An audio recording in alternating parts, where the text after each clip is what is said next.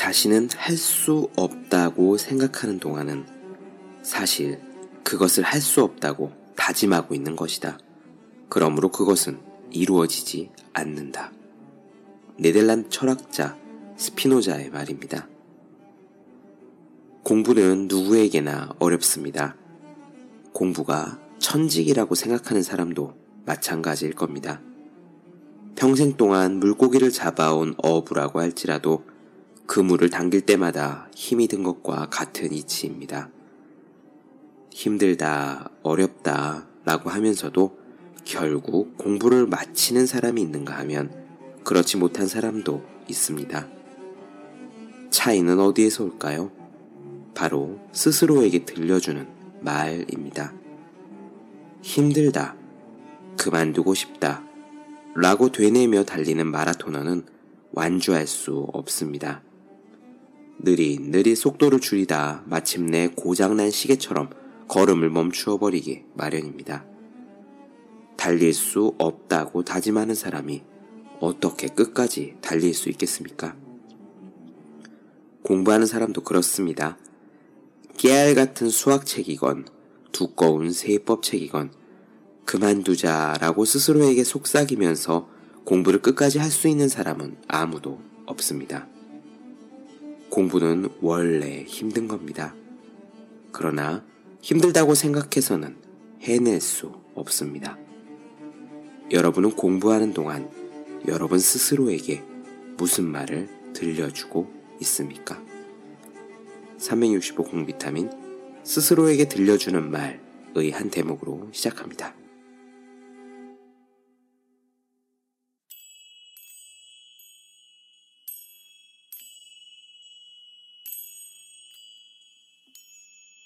네, 안녕하세요. 본격 공부작업 팟캐스트 서울대는 어떻게 공부하는가 한지우입니다. 우리는 지금 이영재 작가의 직장인 공부법 보고 있습니다. 행정고시뿐만 아니라 여러 가지 자격증 시험에 합격한 저자의 책답게 여기에는 시험 공부를 위한 디테일한 팁들이 곳곳에 들어 있습니다. 객관식 시험에 대비하는 법이나 최소한의 시간으로 요점을 빠르게 파악하는 방법 같은 것들이에요. 예컨대 이런 게 있습니다. 공부를 할 때 온라인 기본 강의로 두 번을 먼저 듣고요. 요약서에 공부해야 할 내용을 요약 정리해두는 식으로 내용을 머릿속에 넣으라는 건데요. 공부를 굉장히 잘하기 위해서가 아니라 그저 커트라인을 살짝 넘는 합격을 위한 공부로는 퍽 훌륭한 방법이라고 생각합니다. 동영상 강의를 두 번 빠르게 듣는다고 이야기한 부분도 공감이 됐어요. 사람마다 성향이 다를 수는 있지만 저 같은 경우에는 학원 실강보다 온라인으로 듣는 동영상 강의가 더 좋았거든요. 시간을 효율적으로 쓰니까요. 또 모르는 부분은 다시 볼 수도 있고 말이죠. 저는 사실 파워포인트와 엑셀을 그렇게 배웠습니다. 어떻게 쓰는 건지 아예 하나도 모를 때 동영상 강의를 구해서 1.5배속으로 한 세 번쯤 돌렸어요. 그렇게 하니까 PPT와 엑셀을 어떻게 하는 건지 좀 감이 잡혔습니다. 요즘 틈틈이 공부하고 있는 동영상 편집 강의도 그렇게 공부하고 있거든요. 인강을 결제해서 빠르게 두 번씩 보고 있습니다. 따라 해갈 건 조금씩 따라 하면서요. 저자의 공부 요령이 담겨 있는 내용들 중에서 주관식 답안 작성법 부분만 조금 나누어 드리겠습니다. 고시뿐만 아니라 논술 시험 작성에도 필요한 요령 같은데요. 핵심은 이겁니다. 답안을 쓰는 사람은 답안을 채점하는 사람의 입장에서 생각해 볼 필요가 있다는 거죠. 거의 비슷비슷한 답안지 중에서 어떻게 해야 내게 더 눈에 띄는 답안으로 완성될 수 있느냐? 저자는요, 키워드를 뚜렷하게 쓰라고 조언을 해요. 채점자는 문맥이나 문장력을 보는 게 아닙니다. 핵심 단어가 제자리에 들어가 있는지를 보고 답안지의 점수를 매기기가 쉽습니다. 후다닥 채점을 해야 하는 시험관의 눈은 마치 먹이를 찾는 매처럼 핵심 단어를 탐색한다네요. 그럼 오늘의 이야기 직접 들어보시죠. 바로 시작하겠습니다.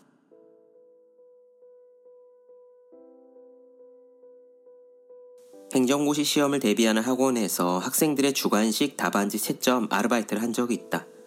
하루에 10페이지에 달하는 답안지를 20개, 30개씩 봤어야 했는데 지금 생각해도 그 양이 정말 많았다. 그러나 답안지의 양보다 나를 더 힘들게 한 것은 답안지의 내용이 대부분 비슷비슷하다는 점이었다. 그렇게 비슷한 내용의 답안지를 보다 보면 한두 개 정도 괜찮은 답안지가 눈에 띈다.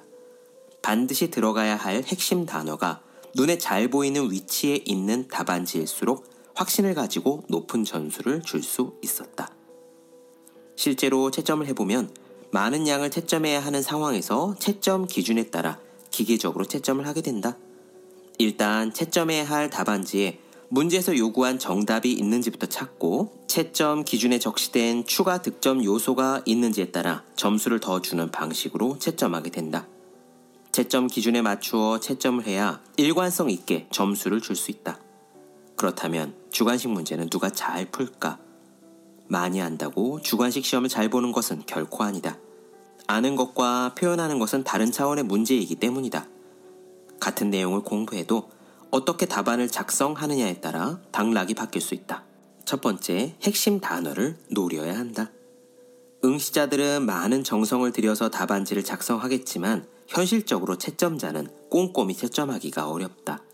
논술 시험의 경우 교수 한 명이 약 1000명의 답안지를 며칠 안에 봐야 한다고 한다. 평균적으로 한 답안지를 채점하는 시간은 3분 정도라고 보면 된다. 그래서 답을 복잡하게 적으면 채점자가 응시자 답안지에 적힌 의도를 파악하기 어려울 수도 있다. 채점자는 심오한 답을 원하지 않는다. 모범 답안에 있는 답을 적었는지가 중요할 뿐이다. 주관식 시험은 무엇을 묻는 문제인지, 즉, 어느 부분에서 문제가 출제되었는지를 파악해서 그 부분과 관련된 핵심 단어를 쓰는 것이 관건이다. 그리고 두괄식으로 답을 적거나 단락 앞부분에 핵심 단어가 명시되도록 작성하면 채점자가 응시자의 의도를 쉽게 파악할 수 있다. 이것이 1점을 추가로 올리는 비법이다. 계산 문제의 경우에는 최종 계산 결과와 중요한 공식을 명확하게 표시해둬야 한다. 예를 들어 행정고시 2차 시험의 경우에는 넓은 시험 범위에서 한 과목에 서너 문제가 출제되는 구조다. 전 범위를 모두 꼼꼼하게 암기해서 답을 적을 수는 없다. 핵심 단어를 암기해 두었다가 시험장에서 그 단어들을 연결하여 문장으로 써 내려갈 수 있도록 공부해야 한다. 예를 들어 외부 효과를 묻는 문제가 나왔다고 생각해 보자. 그러면 제3자에게 이익 또는 손해, 의도 없음, 대가 없음, 공장 매연 정도로 키워드만 외워두었다가 답을 적는 것이다. 처음부터 완성된 문장으로 암기를 해서 답안을 작성하고자 하면 핵심 단어를 빠뜨릴 수 있다. 두 번째로 간결하게 써야 한다. 문장은 간결해야 한다. 문장이 길어지면 의미 전달이 제대로 되지 않을 수 있다. 무엇 무엇을 하고 무엇 무엇을 하며 같은 연결어는 가급적 줄여야 한다. 짧은 문장을 싫어하는 사람은 없지만 긴 문장을 싫어하는 사람은 있다. 그리고 주어와 서술어가 알맞게 대응하는지를 확인하며 글을 써야 한다. 세 번째, 글씨에 대한 이야기다. 일반적으로 글씨를 잘 쓴 사람의 답안지가 보기 편하고 전달력이 좋아서 득점에 좋은 영향을 줄 가능성이 높다. 답안의 내용이 더 중요하지만 단 한두 점으로 당락이 결정되는 상황에서 1점이라도 더 받을 수 있도록 글씨에 신경을 써야 한다. 만약 글씨를 못 쓰는 경우라면 크게라도 써야 한다. 나도 글씨를 못 쓰는 편이었고 그래서 글자를 크게 쓰려고 노력했다. 글자를 크게 쓰면 내용의 전달은 잘 될 것이라는 생각에서다. 보통 수험생은 시험 보는 중에 마음이 급해져서 빨리 쓰려고 한다. 그러다 보면 글씨를 흘려 쓰게 된다. 실제 시험장에서는 의식적으로 천천히 또박또박 쓰려고 노력해야 한다. 시간이 부족하다면 목차라도 또박또박 적어서 무엇을 전달하려고 하는지 눈에 잘 보이도록 해야 한다. 공부는 결국 혼자 해야 한다. 공부한 내용을 자신의 것으로 만들려면 이를 혼자 숙지하는 시간이 필요하다. 시간 관리 측면에서도 자신의 계획에 맞춰 혼자 공부하는 것이 가장 효율적이다. 그런데 혼자 공부하면 내가 지금 제대로 공부하고 있는 건지 확인하기가 어렵다는 그런 문제가 있다. 그래서 혼자 공부할 때는 정확한 방향으로 나아가고 있는지 확인하며 공부하는 자세를 가져야 한다.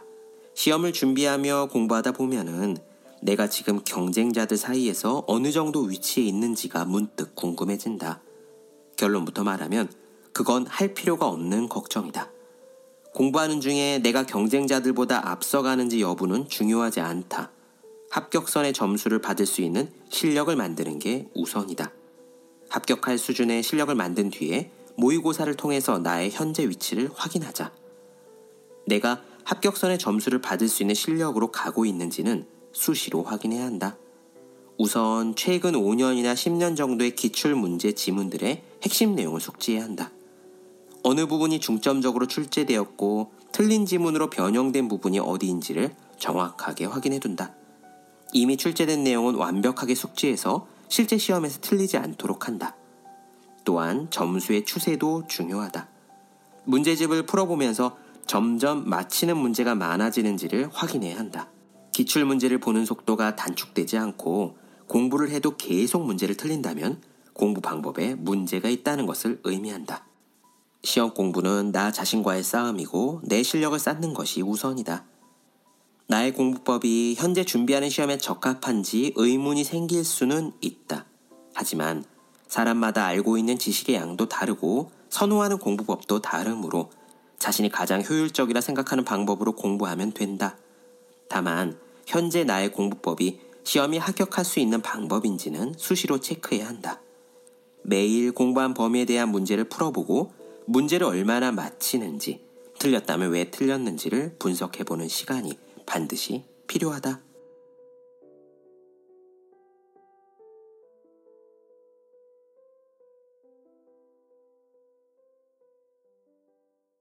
네, 본격 공부 작업 팟캐 서울대는 어떻게 공부하는가? 이영재 작가의 직장인 공부법 나눠드렸습니다. 더 많은 이야기가 궁금하신 분들, 질문사항 있으신 분들은 제 유튜브 채널 서울대는 어떻게 공부하는가? 네이버 블로그 생의 즐거운 편지, 다음 카카오 브런치 한주의 브런치, 인스타그램 해시태그 서울대는 어떻게 공부하는가 검색해주면 좋겠습니다. 또 학생, 수험생, 취준생, 직장인 등 공부하시는 모든 분들을 위해서 어떻게 공부하는 게 효율적인 설명한 혼자 하는 공부의 정석, 그리고 책상에 올려두기만 해 공부하고 싶어지는 365 혼공 캘린더 아직 읽지 않으셨다면 꼭 한번 읽어보셨으면 좋겠습니다. 분명 도움이 되실 거예요. 그럼 오늘은 여기까지 하겠습니다. 전 다음 시간에 뵐게요. 여러분 모두 열심히 공부하십시오. 저도 열심히 하겠습니다.